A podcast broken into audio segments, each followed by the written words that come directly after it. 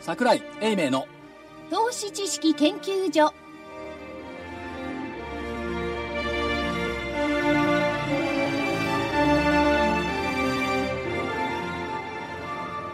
投資知識研究所場外乱闘編銘柄バトルロワイヤル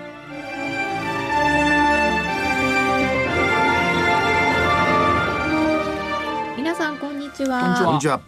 銘柄バトルロワイヤルのお時間でございます桜井所長今週までおります桜井です来週からはまた巡業ですかそうですはいえー、そして、えー、大岩川源太さん です忘れないでくださいよ。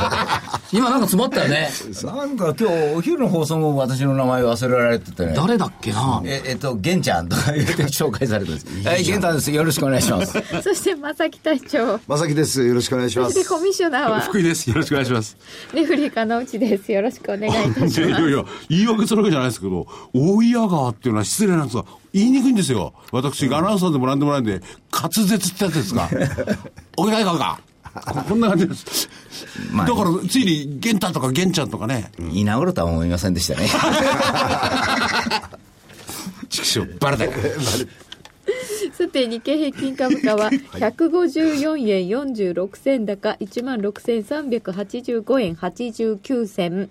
トピックス1311.16プラス10.90ポイントとなりましたで今為替が105円台でさっき105円70銭ぐらいまで入ってましたど、ど、どういうことなんですかね。なんか永久国債どうとかって喋ったからっ永て久国書いてあり債。ましたよ誰が喋ったんですかバーナンキさんがそれを進言したでしたっけそういうヘリコ話プ。ええで浜田さんよとうんぬんとか言うてたけど、浜田さんよは否定してるんですけどね、おうでその時あの近いタイミングで財政と金融の協力で1、2度介入してもいいんじゃないかみたいなことをちょっと言ってたんで、ほんで、余計なんか円安の方行っちゃったという、バーランキさんも、あの、FRB の議長の時にすでに、内政問題に干渉するようなこと言ってましたからね。今は議長じゃないですけどね。本田さんの話として、はいバーナンキさんが、えーヘリコプターマネーは日本がデフレを克服する最強のツールになり得ると述べたというふうに伝わってるそうですでバーがナンキさんもあのじ自身のブログでいろいろ金融政策の今後あるべき姿なんていうのをいろいろやってるみたいですよね、それは純粋に学術的には成立しうるんでしょう多分ねなんか海外のファンドかなんかが、そういう壮大な実験を日本がやってくれるのかもねって書いてるらしくておー実験なわけですよ所長が先週言ってましたね。イギリスが壮大な実験やってくれて、次はなんで日本が壮大な実験をやる。と実験を2つやってくれるってことそれアメリカの人たちあそもうねだからそうでしょ自分たちはやらなくて。あのね日本って常にそのパイロットなのよ、あるいは戦場のカナリアなのよおう天井の船長天井のであの炭鉱の金であ炭鉱炭鉱のカナリア炭鉱のカナリアの状態だからだってバブルだってそうじゃん自らあ漏れのて後自何がら起こりましたはいね、アメリカも怒ったし、中国もそれを教訓としてるでしょ、常にだからね、カナリアさんなんで、私たち、これあんなことになると大昔日本でもすでにほら高橋大昔じゃない高橋是清さんの時でしたっけ、バカバカやったんですよね、えー戦時国際ですか、あれあとはまあ悲惨でしたよ悲。惨でしたよね、えあれ平和であのその後に好景気でこう右肩上がりならばどうにかなったのかもしれないでかすもしけどれないですけどね。悲惨ですよね、それいくはいなんですか歴史はね、時間軸とタイミングが合うことはめったにない、ないある日突然に振り返ってみると、第一次世界大戦による大正バブル、その後、世界恐慌に直面した直面した日本経済、その後、軍部の当時ね、当時の軍部の介入と統制経済を招いたというのが歴史。はい昭和以降太平洋戦争を終結するまでの25年間は近現代史で最も経済が低迷していた、そこで起こったのは世界で初めての長期のデフレ、最大の課題は銀行の不良債権処理と経済のグローバル化への対応ってそっくりじゃありません、なんかものすごく似てますね。似てるでしょ、で当時日本で起こっていたのは技術革新や事業の国際化についていけない企業の停滞これ何年前の話もう100年近く前ですよ。で、えー関東大震災、1923年の関東大震災が日本経済を壊滅的に痛めつけた。この時、日本が選択した道は国債の大量発行はいによる金融緩和。で、大規模な公共投資、市場統制もありましたけども、膨らみ続ける政府債務の増加でインフレが進んだのは紛れもない事実だった。で、戦争行っちゃったんですね。そうですねで、終戦直後、ハイパーインフレ一歩寸前、で、終結を迎えましたが、物価、どうなったか、卸売物価、1935年100とすると、10年後、1945年8月、350。ここまでまだ許せるでしょ353倍ね許せないな許せない、そっから4年経った昭和24年、1949年には、2万800よ。1935年、つまり昭和10年に1だったもの、100だったものが、14年経つと2万800になっちゃった。20倍、28倍よ。すごいですね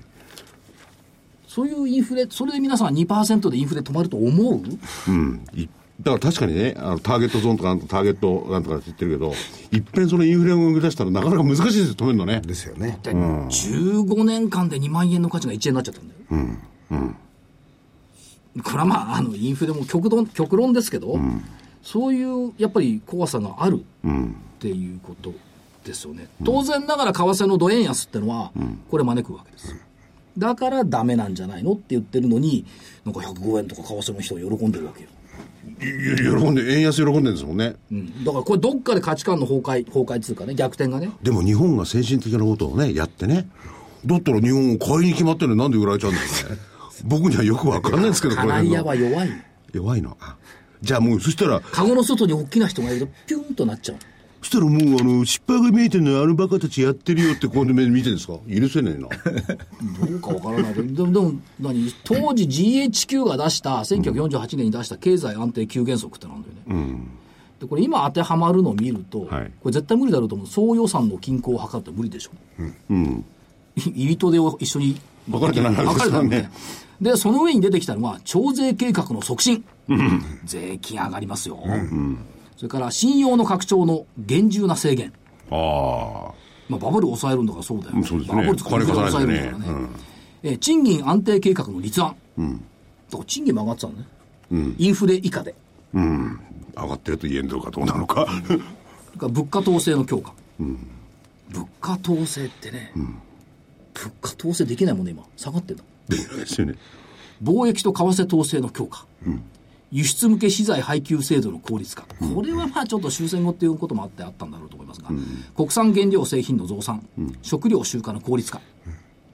まあ、ちょっと時代時代じみてるんですけども、やっぱこういうの出てくるんじゃないですか、でも物価とかっていうことになると賃金とかそれとかもかかってきますし、今まああのあれじゃないですか経済破綻国に、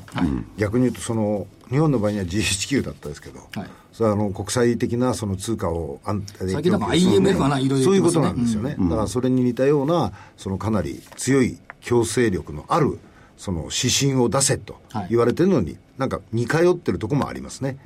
でこの統制経済から離れて、規制緩和と自由競争の時代になったじゃないですか、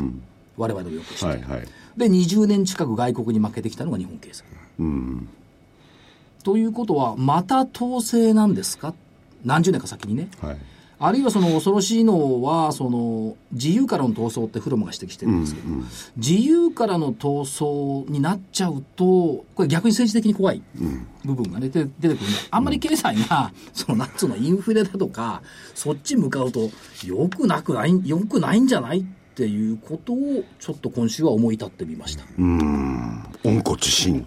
そういまあ、為政者はね、そこを狙ってるわけじゃなくて、安定的な経済成長と、やもちろんもちろんそのうん自由からの闘争なんか狙ってないんだけそどう結果的にね、うん、そういうことなんですそね。ういうことになってくるとちょっと怖いよね、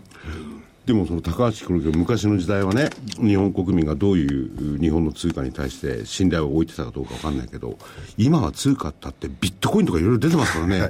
い、つまでも日本国と国とか国民がですね日本円にこれ信頼を置置けるもんなんでしょうかねだから蓋を開けてみたらね、円なんてなくなっていて、 ですよねね、みんなビットコインになってたの、っていう可能性はゼロじゃないです出るじゃないですよねまあ、そうなったら、経済構造自体が全く変わってますけどね。変わってますよねうん基本的には今の経済構造からいけば、その基本的な通貨っていうものはやっぱり安定的になものでなきゃ、今の経済上昇自体が続かないですからね。やっぱりだからそういう意味では振り返ってみると、やっぱりアメリカのドルの打艦制度がなくなったことがです ね、信用を失うことにつながってるっていうね、昔ね。だって、するだけよ。打艦自衛ってまだ説得力あるじゃん。これ金に変えられますよ。ただするだけよ。するわけですよこのね。紙切れにどうやって信用力をつけるのか。ねえ。キツネかなんか、パッと頭から出ますそれそれで葉っぱになっちゃう それで葉っぱからある意味では、打艦制度を復活する必要は全くないとは思いますけども、あれ、ニクソンショックの時でしょ、ビットコインが出てきた時の金融っていうのは、一つのポイントになるかな、という感じはしますよね。でこういうね先行きがまあ不透明っていうかそういう時代にこれはまあ直近の話で申し訳ないんですがむしろ株で儲ける機会は高まるんじゃないですかうん、あの微分すればね、我々求めてるのは積分だから、 あそうか微分じゃないんだから。はとかみんな微分したがるのよ下下がりますねなんでかね、微分って高校2年生でやるけど、積分って高校3年生か、3年生になりたくないんだね。あら難しいですからね責務までやらなくて、やらなくてもよかったですもん。昔は。そう微積はああ、そう、理そうなんで理す科系だけだ。そう。あの、理科系だけで、理系も分かり文まし系たねはなく、いなや、か微った。積、美はあったよ。微積あったよ。美あったっけ微積はなかったような気がするんだけどね。まあいいけど、所詮高校時代終わりましたから。はい、でもこういう外からの動きとかいろんなあーガセネタとは言わないですけれども、はいいろんなもんでまだちょっと振り回される環境は続くんでしょうねうん続くのだろうっていうことと、やっぱり今週のメインイベントは参議院選挙もさることながら、アメリカの雇用統計もさることながら、 まあ、やっぱ最低算でしょ。 福井さん、おさっ笑いきで言っす。て言ったこと全然違いません自分が言ってることは今微分好きなん ですよ、積分よりも。だって、5700億ってさ、本当に、どうすんの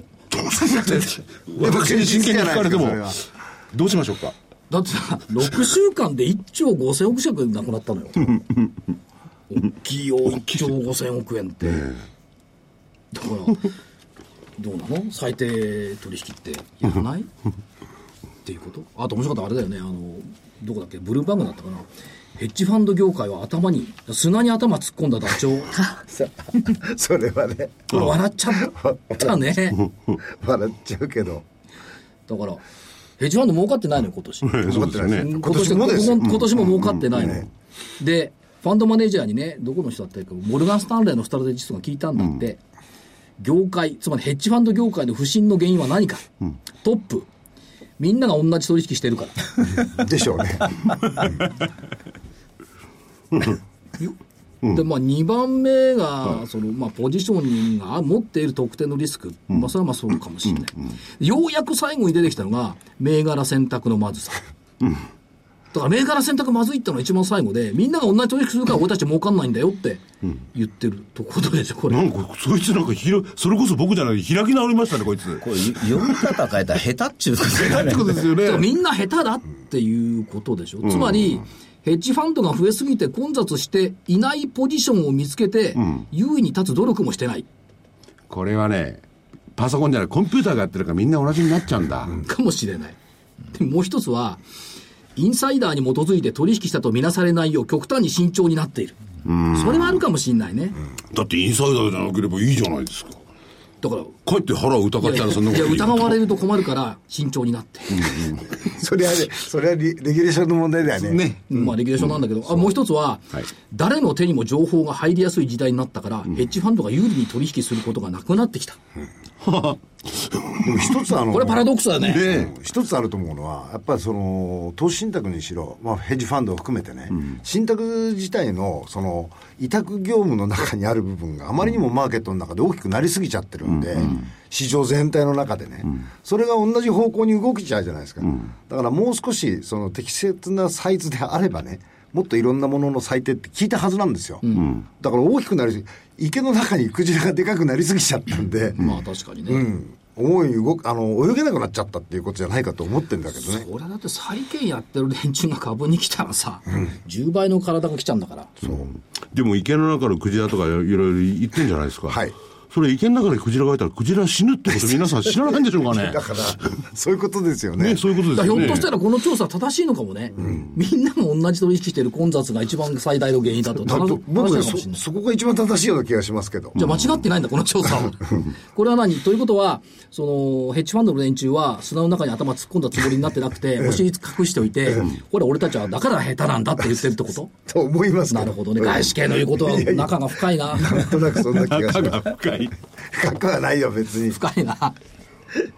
や正直なのかもしれませんね、でもそんなのまともに聞いちゃったら怒っちゃいますよね、これは瞬間、朝見た瞬間に笑ったもん、こ れ。えうん。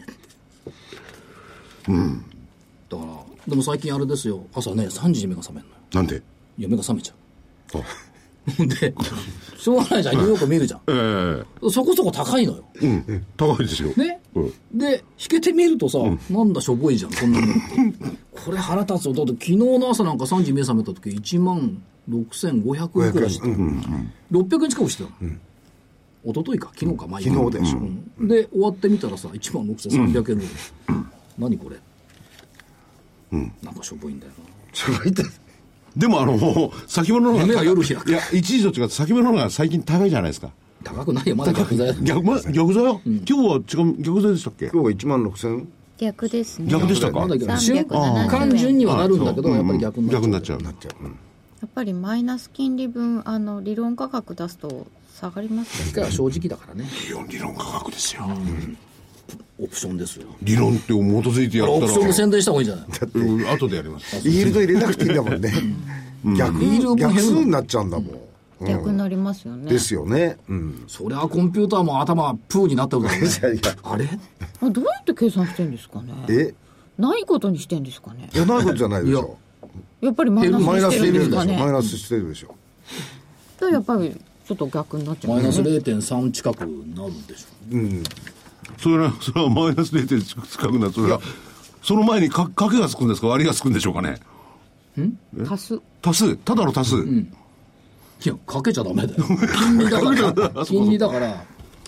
本来足すんだよね、足すんだけどまあ引いてんのもんねうん。そうだ、上乗せコストがなくなるってわけでしょ。マイナスになるんだから。だから従来のそのなんつうの想定学術的な理論とそうそう。金利がつく分、上に行くあ上がるはずだ必ったずの時間が的価値があ下ってがっちゃう上になるはずなのが下がっちゃうだから金融工学で作った人は多分これそうなると想定してなかったんでねしてないですしてよないよだから意味プーだよね本当でにすよねそこに乗っかってくると思ってたやつがさ、引かれるっていうのはねちょっと想定外だと思いますけどね、どんどん引かれた瞬間にやるやるべきむしろものじゃなくなっちゃうんだよ、これって何よってやる意味が分かんなくなっちゃう、そうか先ういうことでしょの意味がなくなったらだって最低もやる意味がなないいもん最低改ざんもなくなっちゃうそうあだっ繋がってた機械的に持ってればず繋がーっったと持ち続けることによって元本減るんだから既存するんだからやる意味がなくなるからやらないだから最低改ざん減少するって当たり前だよね通常ならこういうスプレッドが出てくるはずのものがさなくなってくるっていうことはさ、いやゼロならまだしもなくなるんだもんそうもうやらなくていいよって話になっちゃうじゃないゼロ金利は変ですよゼロじゃないのあマじゃあイナスなんだマイナマイナスなんですだから先週から言ってるじゃんマイナス金利はダメだっつうのに多分この番組しかないんじゃないマイナス金利ダメだやっめつっててくれないかなねまあ多くの方々はそれにまだ期待していらっしゃるんですから あまりに水を引き挙句の果てにヘリコプターだってまた言い出しそうまたヘリコプタマイーナス飛んできた幅をら拡さ大するってどうんでもないよそうなねんだよそうするともう理屈3ぐらいの予想は出てますね、そしたらもうその辺の最低じゃなくてね、もう関係ない現物でもうやるぞっていう話になりますよね、ガンガンいくぞ、もう売った買ったの買ったまあっていういやだからお金借りてきて現物買った方が儲かる理論的理に論的にはそうです理よね論的にはそうですよね、でところがみんなが同じ方向をやるからやっぱり減ったかという その裏を書くんですよ裏を裏ねなかなか裏がないんです よね土井さんは裏好きだからな裏書き投票とか昔えー、難しい話になりましたねそうですじゃあ生々しい現物株いきあ日経平均そうですはいね、、ではまず日経平均株価です、えー今日は1万6385円89銭で終わって先週7日の木曜日1万5276円24銭だったのでなんと1109円も上がりました1100兆取れたんだ1す週ご間で全員正解だこれは上、全員上でも問題ありませんでしたないですねあの今日話してましたら、3人揃うアノマリーが崩れましたねってある人に言われこまのして間も崩れたじゃん、一回。一回崩れたんですけどね、またその後復活しちゃったん ですよ。大幅に復活しましたね、この間でも最低算減ったものは積むしかないって言ったけど、減ってるもんね、さらにね。 そうなんだよこれがね増えてこないからね、どう考えたらいいのっていういや話になだっちゃだうんですかよねら多分手法が少し変わってるんだと思うんですよ、僕は。4月ぐらいからこう、その、なんていうか、アルゴの出方もずっと違うって僕話してると思うんですけど、なんか違うんですよ。だからね、やっぱね、任天のね、この、あっという間に倍ぐらいになったでしょ、5割ぐらいになったでしょ。はい任天任天トラ堂ンプ、トランプ、はいトランプ上がったんですけども、これ225非採用銘柄、かつ東証一部、そしてかつ、今日だって4600億円できたんでしょ、任天堂すごいです。任天堂さんとしては、で、かつ、あ最大れでしょ日経レバーが1600億でしょ、個別の子がね、この真ん中に来るとは思わなかったね。ずいぶんね、なんか日経レバばっかりが1位でしたけどね。そうで、トヨタなんかさ、トヨタの多分5倍ぐらいできてるよ、任天堂5倍で聞きますか全倍4倍ぐらいできてたもん。ああいやところがね、任天堂の板を僕ら見てると、あのーまあ、ちょっとこれ見られたらあかんですけど、100枚とか1000枚じゃないですか、これでデきるィ、よねディーラーやるのにものすごいやりやすいんですよ。そうええあのお1万株買ったらバーン飛ぶというのが分かるんで、お金の持ってる人の100円切りがすごいやりやすいです。そうなんですお金ないとできないですけどね。もともとのねそうそう。 200万円いるのでね。そう、ねぼ僕はできないよ。いきなりでしょこういう時こそディーラ個ー別さん株オプやりションやすだいよ。んだ。そう小林さんはション、オプション。イーワラントはすごいいいワラントですよ、こういう時上がこっそてたらしいですね。さて、では、はい個別に入ります。えー西軍本命東京景気7721。151円から161円、硬い硬いいいじゃない。 163円までありました。丸。防衛関連を嫌がってましたけども、関係なかったね。全然関係ないわけでした。普通に高かっただけ。保土ヶ谷4112。266円から272円。はあ。はあ。有機 EL 関連にしたらもうちょっといけない他のは皆来たんですけどね、これだけ置いてきぼりということは、まあ来週からいいんでしょう、今週終わったから。 VTEC とか戻したよね。見てくよかった続いてパナソニック6752は先 々週の銘柄やった。先々週でしたっけえーパナソニック6752が865円50銭から967円20銭おー1000円つけましたよ7月13日22は丸上がるならパナも上がる、その通り。そうだね。日経連載アノマリーはパナ。連載小そう説。だっ連載小た説玄ちゃん渋いねやっぱりでも、これもそうですけども、そのはい一つ前のソニー、パナソニックとこう連続で、やっぱりあの真ん中がセンターライン良かったと思います、本当に。そこでやってほしかったな。日経レバーの回。ねレバそれ、そういうの弱いんですよ、僕。でもど真ん中でよかったんだなってことですよねそうだよねはい続いて東軍です、日経平均上丸本命次元3679 1286円から1340円丸1375円までありました丸たくさん言うと罰があるんだよ、どっかに。何を自虐的にオプティム3694は4815円から4830円5000飛び60円まであったんですけどね7月13日に丸15円しか上がってないんだよ。はいそでうですもね一自分で言応っとこう丸でうんなんか僕が言うと思ったんですよエボラブルアジア6191は6440円から5560円松あかんやん。これはダメでした、バルニバービ3418 2760円から2742円まあちっちゃい罰、参考フードプラネットこれどうした先々週の参考いくらになったまだ20円19円すごい な、眼鏡だな、やっぱり。環境ですね20円はありましたけ岩ど盤だな21円の50万が落ちないんですよ。これ消えたら上行くのかなみ。んな20円までしか買わないんで、でるんじゃない動かないもんだから、とうとうみんなが嫌気してバーンと打っちゃった。だって、玄ちゃんこういうの好きだもん。ケイトさん見もうてだたんですもう毎日1日70回ぐらい見てるもうでもこれは上げるのやめた方がいいんじゃないですか私が挙げてるから、桜井先生ですよ。間違ってる。いや、でもね、こうね、必要に見とくことが必要なの株価っていうの は。ずーっと。究極の参考銘柄ね。そう。はい。ということで、えー、1個ですが、罰があったので、えー、今日は、 2個、2個じゃない東宮あが、そうかそ罰うかが1個、あ、2個か、あったので、西軍の勝ちとさせていただきこれははまっすき。りと、うん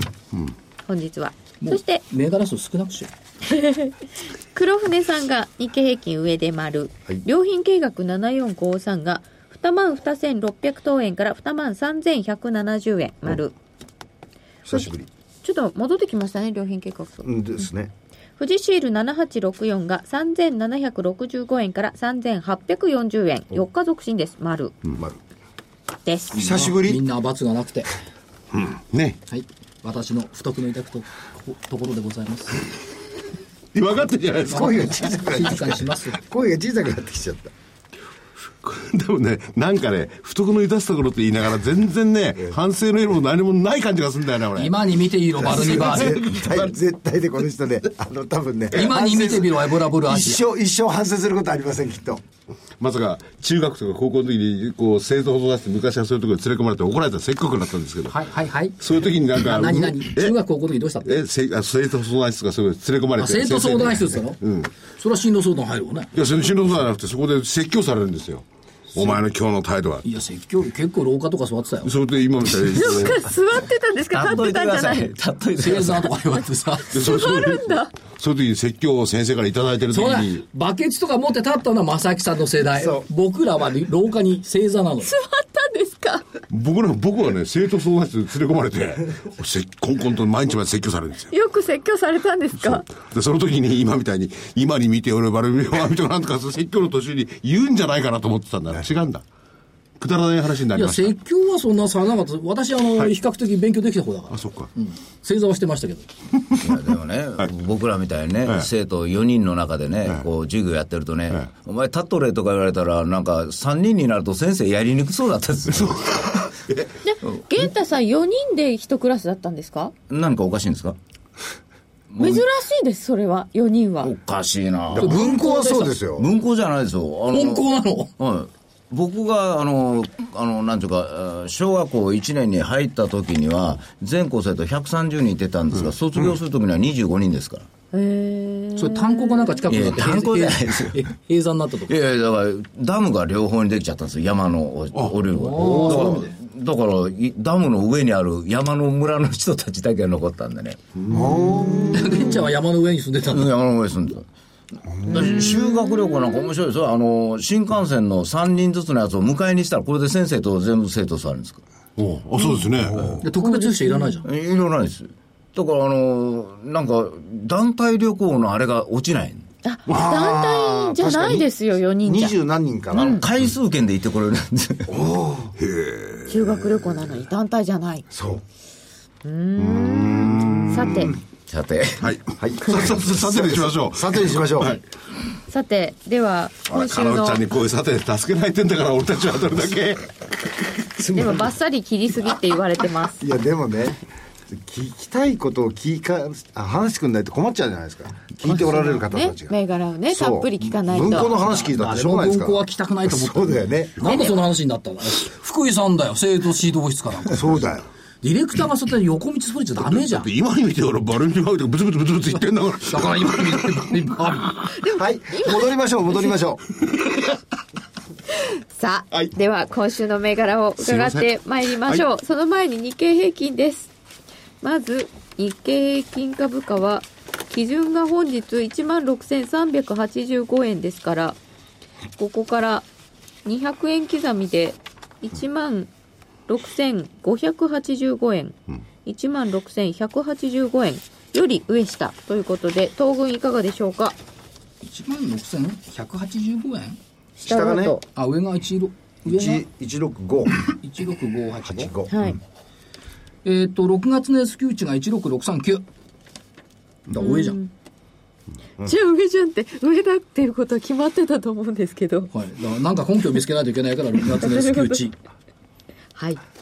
騰落レシオってまだだって95%ぐらいなんですよね。トラクレーションが意外に、あの、上がってこないですね、またこね。れがね、上がるとしても、7月の22日頃に、このままね、行くと、変わらずで行くと、120ぐらいまで上がるんだよ。おおってことは、来週でしょそこでピークを迎えるんだったらまだ間に合う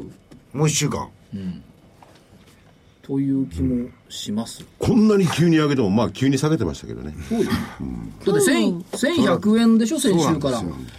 あの日、いくらされたと思う ?2200、300円するんですよ1280円。6円か。ええまあ、常に、常に、まあ、上を見る桜井としては、えっと、来足元ちゃんと見ててくださいね。足元大丈夫、転ばないようにしてるから来週3連休明けでしょそうそう連休なんでですよ、先物が時間延長でしょ、20日が満月でしょその翌日じゃん、満月を見ながら今宵は豊かやなみたいなね、指数も上場でしょ。いやまだ指数も上場ですね、問題はだから2627の FOMC だけどそれ再来週だからいいや、上上はいいいんですか、そんな。何結構、あの、おなんか数字を出してきて、いいや、いいや、いいや、上上なんて、なんか、あまりにも投げやりじゃないですか。うん来週いないし残念ながらいない時はどうっていうアノマリはありましたけどごねざいませんないですねはい、次に行きましょう、はい。では西軍はいかがでしょうかいや、困ってるんですよ。困ってる、うん、あのーキャッシュ化が相当進んでるんで、市場はキャッシュというか、お金はだいぶあると思うんですよ、あと、下がるってみんなが言ってたもんで、売りも溜まってると思うんですね、ですね。だから、うまくいくと、一気に1万7000円ぐらいまでという可能性もあるんですよ、ただ、そんなにうまくいくわけはないんですよ。 だから上がりかけて下がるから横自虐的。そんなにうまくいくわけはないなるほど。そうかなんかそう刷り込まれた気はしますよね、うんなんか悪くなるって思わされすぎてるような感じがするんですよ、上げればね、下げるんだ。下げればね、あるとこ行ったら上がるんだ。さっきはい、次行きましょう、はい。えじゃあ黒船さんはいかがでしょうガかラガラなんですよね、ここ。本当に、あのー、玄ちゃん言ってましたけど、お金がすごくできてる。できちゃったキャッシュ化が進んでるんですよ、かなり。なんで僕ね、上だと思います。はい。希望的なものも含めて。ここでもって変わると、全体感が変わってくるかなと思ってるんですけどね。いいですね、はいや確かにうんトレンド変わるかもしれない、可能性もあるし。はうん。い、ではで銘も柄いき、ごめんなさい。そのお金っていうのは、はいその日経平均採用とかそういう時バーンとくるんですかそれとも、それ採用されたり関係ない個別からバババッとくるのがどうなんでしょうかね。前に動いてたものと、ここのところで、戻りのところって、個別銘柄の、お比較的、マザーズだとか、ジャスダックだとかってところに動いてた銘柄が主で動いてて、その間ずっとある意味、日経225に関わるものって、あまり動いてなかったんですよね。今回は全くそちらの方と逆転しちゃってるんですよ。だから、ある意味、あのー比較的、えー持ち続けていた株が、やれやれでもって売れてるんで、これはみんな現金になって残ってると思ってるんで、比較的僕は潤沢な、あのー状況だろうと思います、キャッシュポジションも、それから信用の残も、売りが結構かさんでるんで、えー、と信用で買ってた部分は逆に言うと回転効いてて、信用の枠も空いてると。いうことで、はい、ただ、今日までのところなんかだと、あまりにも早いんで、買いにくいんですよ。それから、あの、玄ちゃんが先週から言ってるように、ソニーとかですね、パナとかっていうとですね、昔来た道だなと思うんで、なかなかこちらの方の銘柄に買いにくいなっていうでこともね、なあのので、今回、任天堂さんがね、動いてくれたおかげで、あのーまあ、でかい玉というか、売買代金に負けなくなりましたよね、注文が。だから、ソニーなんかが軽く見えますもん。おー昔来た道でもいいんだなって感じしますよねだからそう思っ任て天堂入買ってとくれるとですね、一挙にここでもって離れる可能性もあるんですよね。うん期待も込めてはいということで、はい上横上です、はいでは個別ですえっ、とそれでは西軍からお願いしますうん、迷ってんですかうん、だから、銘柄がないんですよ。あのーないうんあの、なんていうか、強いと思って、バーンと行きゃあるんですけどね、であとはその離れた銘柄がどっちかということになるんですよ、で一つ考えたのは1878の大東建託、 1878大東建託、今日395円高してるんで、私としたらこんなことは絶対言わないんですけどね、普通。だけど、今日の時点で新値取ってきてるというのは、やっぱり、えー強いと思うんだったら、これは素直に、やっぱり、あのーうなんていうかな、マイナス金利とかそういうふうになって、運用上、まあ、こう、マンション運運用というんですか、ああいうのをやってくるので、やっぱり相当潤ってるんじゃないのかなというのが一つ。それと、あのー今度は逃げですけども、はいね6704の岩崎通信。 6704岩崎通信ただの65円の株でほとんど動いてません。高いじゃん。いやいや、今日はネガさんに賞を買ってる19円に。だからだけどね、これ、今期で一応黒字を目標にしてるというか、5億円ぐらいのものですけども、人員整理とか、もう、前期やってるんですよ。だから、うまくこなしておれば、ここのところで、えー四半期とかで、こう、苦労が、あーちょっと見えるんじゃないかなという。で、ちょうど動いていないというか、定位株だけ置かれた状況ですから、もちもち定位株で欲しいなと。パイオニアなんかは少し動いてますんで。あの、ちょっと、岩崎通信とか、昔の銘柄ですけども、ちょっと。で、もう一つ困ってるのが、その、アルバイトタイムスにしようか、全商にしようか困ってるんですよ。まるっきり違うんじゃないですか違うんですよ。アルバイトタイムスは、あの、おとつい決算出して、えー現役なんですよ。ところが見たら、あの CM でお金を使ってる現役だから、これはプラスに転嫁すると思うんですよ。で、アベノミクスというか、今回安倍さんの話聞くと、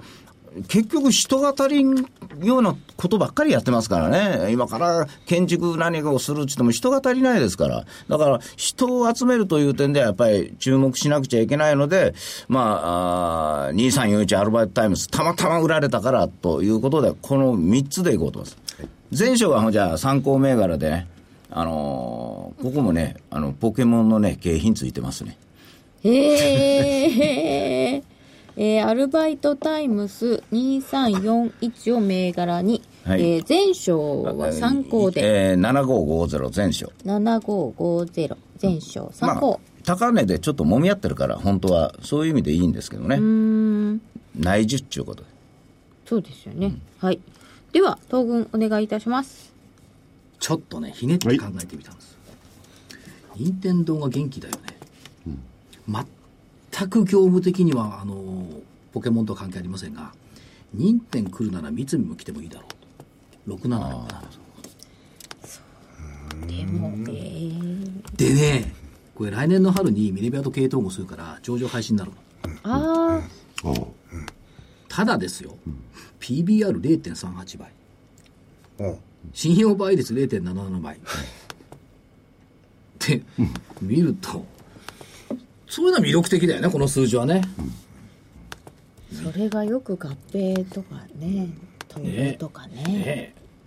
だから、三つ見。三菱電機よく気がつ6767きましたね、ここ。後輩、1年後輩が三つ見に就職しましたって、卒業したと来て、その会社どこにあるんだって聞いた記憶があるんだけど、それから有名になったな、三つ見電機も。有名になりましたねそれから、行ってきましたよ、昨日。3826システムインテグレーター。2年間行かなかったね。ねそうかでしょちょうど2年前ぐらいに企業研究会で行って枝豆たくさん出してもらって、 帰ってきて山手線ぐるぐる回ったったなって思ってそれはいいんですが、本社変わってんのね。うんあの、武蔵浦和から埼玉新都心の方に移っていて、前7階だったのが今32階。すっげえいい場所になってますが、えーっと、ようやくちょっとずつ、なんとなく前期大幅にダメだったのね。そうですよ不採算プロジェクトが発生して、前期無敗に落っこったのよ、で本当に無敗だったのよこれすごいよあの業績連動型の配当っておっしゃってますけど12年2月期6円13年2月期10円14年2月期15円だったのがゼロ、で今期でもねこの不採算事業からのロスがい一期で終わったんで16年2月期は前期ね16年2月期は22円配すごいよね。無無敗から22円にすぐ戻っちゃった。配当、えー配当成功33.4%。で、今期、えー17年2月期は20円。という見通しで、で、直近下がってるんですよ。えーっと、第一四半期の決算発表をして、大幅減収減益。で、えーこれ前期がね、前期第一四半期が、売り上げが高かったんで、減収減益になっちゃってるんですけども、まあ、順調な進捗が多分してるんだろうと、社長の顔色からは読んできた。ということで、えー、したないでしょうというのが、システムインテグレーター。と、もう一つは、面白いこと始めてんだよね。世界に花を。花の名前ダウト。ん花の名前がどんどん覚えられるスマホアプリ、花の名前ダウトっつうのをね、ダウトどこと誰がやってるんですかシステムインテグレーター。花の名前を覚えたらどんなに人生が豊かになるでしょう。そんな願いから誕生したのはクイズ形式で遊びながら自然と花の名前を覚えていく学習アプリ、花の名前ダウトです。いやこれすごいと思うでな、ね、すごいと思うじゃあ聞きますよ。はいこれ知ってますか、はいカランコエ、知らないケイトウ、知ってる系統は知ってるベゴニア、知ってる知ってるゼラニウム、はい知ってるエリカ、知らん知ってるサルビア、知ってるポインセチャ、知ってるアゲラタム、タムは知ってる日々草、はい知らないなデーまジ。知ってるはいまさきさん知ってんだよ。だってゴゴルフ場の草全部知ってる。草知ってる草知ってる今花の話じゃなかっ食べられる食べられるもの食べられるの知結っ構てるし、でね、畑見てこれ何が終わってるって知ってんだよ。すごいよね。あれはね尊敬に渡せるから北海道行って小豆川歌って植わってるっつったらみんな「なんでわかるの?」って「わかるでしょ」ね小豆はだって小豆になってくださえらないと分かんないかもしわれかなりいますよたいやあの僕もわかりますねだって上に出てる葉っぱ見てさ、ほうれん草とかなんだか全部分かってすごいよね。で、花の名前がどんどん覚えられるスマホアプリ、花の名前ダウト。これちょっと力入れ始めますって社長言ってたけど、まあビッグデータの意味ではね、これはすごく面白いし、やっぱかっこいいよね、ゴルフ場で、あこれは藤棚だとか言うとかっこいいよね。地だなそれぐらいみんな知ってでるもダウトってあのなんか嘘つきゲームじゃなかったでしたっけダウトっていう、もうそれを発想でいくんならね、彼ク女イさズんと形僕式だかがら合ってるのか間違ってるのかそうで写真写真を自分で撮ってきてアップしたりできる、あでこれは何ですかそう自慢じゃないですけどこれだってアップルストアで撮れるんよ、あれだってそうじゃない、ポケモン GO だってアップルストアで同じよそうか両方の外に出なきゃダメだこれ意味わかんないそれわかんないわかんないじゃんアップルストアからちゃんと撮れるのこの、コンテンツは、はいだってちょっと待って全部あるよねそれでシステム言ってくれたね。わかりましたはい。で、配当も増配、増配というか、副配す副る配副配まあ前期してるんですよね、ということで来週いませんので2銘柄えどうしたんだ言い訳するのが大変だから外からえっとどっち本命にしますか下がなさそうな方で3826やっぱりね相場意外感って必要ですからね花の名前ダウトで花の名前ダウトでシステムインテグレーター全く結びつかないと。なるほど。このギャップこっちが本命あれ、玄ちゃあん。玄太さんの本命聞きましたっけ、本命。うんだから大東建託上がってほしいんでこっちが本命、はい、では黒船さんいかがいえたしーまっしょうか、と2銘柄でえーっと象印魔法瓶ほ7965う象印これのあの79決算の数字とかずーっとこう中身見てたら、えーっと去年に比べて売り上げも堅調なんですよだから経営常利益の方もひあの順調に伸びてるみたいなんでひょっとすると増額修正もありかなと株価水準としてはあまり高い水準じゃないし今多分17倍ぐらいで、えー PR がうん、PR がね。なんで、これはちょっと、おーやや割安かなと思いましたんで、えー、7965の象印魔法瓶。インバウト、これ、象印の社長そのものが過ぎ去ったって、そうじゃないんでしょうかね。いや、あの、多分ですね、はいこれは、あの、リマインド効果があると思うんですよ。あなるほどええ逆に言うと、その、インバウンドでもって売れたものだけではなくて、むしろそれの、あそれ以外のねええ多分そういうことも期待できるだろうと思ってます。えらい下がってたんですねそうなんえらでいすよ下がりましたその一時人気してガーッとそうなんです。それが逆に言うと株価的に水準が下がってきたんで、まあこの水準であればいいかなという気がします。はい。からもう一つが、やっぱりあの、 株価的に下がってた、えーっと、竹内製作所。あの、ミニショベルですとか、核反機、中身はいい会社だと思ってるんですが、ユーロがねそうなんです。で、1850円どころからね、1500円台まで、ずずずずずっと下がったんですよ。6月24日、特に、あの、安い日に相当売られたんです。ところが一つ、ここから出来高ができてるんです。6月にのあのところまではそんなに出来高できてないんですけどね、最近ここのところ、150万株ぐらいずつずーっとできてんじゃないかと思うんですこよ。の値段なら欲しいんですねで、PR が8倍台でしょ、で無論そのけあの、為替のことだとか、それからそのミニショベルのであの状況があんまり良くない、芳しくないっていうんで、無論あの悪い部分っていうのはある意味株価に吸収されてるかなと思うので、ここのところぐらいからは注目していいだろうと思って、この2銘柄です。これ、あの、コードナンバーはコールマン6432 6432です。竹内製作真田丸関連よ真田丸、長野県長野県。あれいあのーなんかば番組で真田丸が京都になったって言ったけど長野でもまだいいんですかいやいや、いやあの兄貴はほらまだ 上田だからうまいこと言 うね。源源三郎はささあの上田だからね弟だけだから、大阪にいるのは。弟は もう伏見大阪だからそんなことでよ相場くもすぐ出ますよね よく出る。よく出る本当に今マッチャあれ1秒もなかったですからねねえだからちゃんとねさあの池波正太郎さんの真田太平記を全12巻読まなきゃいけないのよ、一本だけお知らせいいですか、はい明日金曜日玄ちゃんの投資カレンダー的銘柄選考8月号7月相場は8月で稼ぐための準備仕込みの時8月で稼ぐには今からこれを終えこれに注目ということで、えー、玄ちゃん豊富な銘柄をこの中で注目している銘柄をですね挙げていただきましたぜひ投資の参考にしていただきたいと思います、えー明日発売玄ちゃんのお銘柄 DVD です価格8640円送料500円えー別途いただきます。えー大留めの電話番号、東京0335954730、東京0335954730、えー、玄ちゃんの投資カレンダー的銘柄選考、銘柄の DVD、ぜひ、えー、お求めいただいて、投資の参考にしてください。私もお知らせ一ついいですか、う3分ぐらいありまはい、えー、と7月16日、今週の土曜日ですが、えー、桜井所長に、えーき講演もいただいて、企業 IR セミナーを大阪で開催します。えー、大阪真田丸真田丸です。 大阪市の中央区、塩見ですかね。2丁目にあります、ツイン21ミッドタワー。20回で、えーやりますので、多少席の余裕もあるようなパのナで、ソニぜひック、の本丸じゃんそうなんですよ。もええ、でここの20階で、えーの第8会議室でやりますのでぜひあのお時間のある方はおいでください企業どう企業はですね、えー、とフロイント産業さんおうからインフォテリアさん、それからインテリックスさん、この3社に出ていただきますので薬をぜひ作る機械、はいそうですそれからコンピューターのつなげるソフト、はいそれから不動産のおリノベーション、そうです、それぞれ違っていいです違ねっていいですよね。 7月16日土曜日、えー1時開演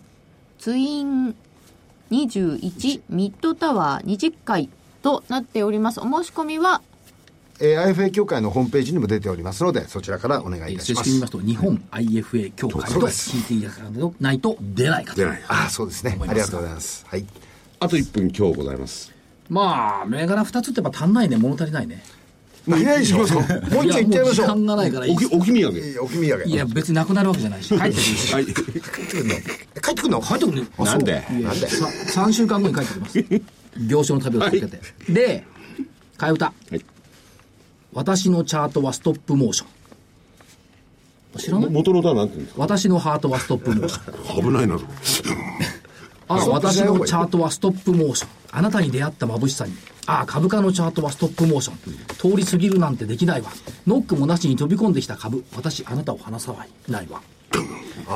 ノックもなしに飛び込んできた任天堂とでも言いたかったなこれパソコンの画面を眺めた途端出会い頭弾けた熱い視線いつでもよくあるアクシデントなのに感じたときめきああ切なすぎる私のチャートはストップモーション、こんな熱いショック初めてでもないなでも2日で1000円と熱いショックだよねそう彼女さんはい来週の見通し横に書いてもいい ですか横にしますだかって今のストップモーションっていう言葉すごく気になっちゃったなんんだだよよ目ね目にピューンとこうね鮮烈にチャートがこう言っていみやたいいいです上でいきます、はい変えませんさあ終わったから牡蠣食べに行こうそういう山形県の岩牡蠣、ははいい。で、これから、あー明日土曜日からですね、3連休になりますね。そうですねはい。はいそれでは皆さんまた来週失礼します失礼します失礼します。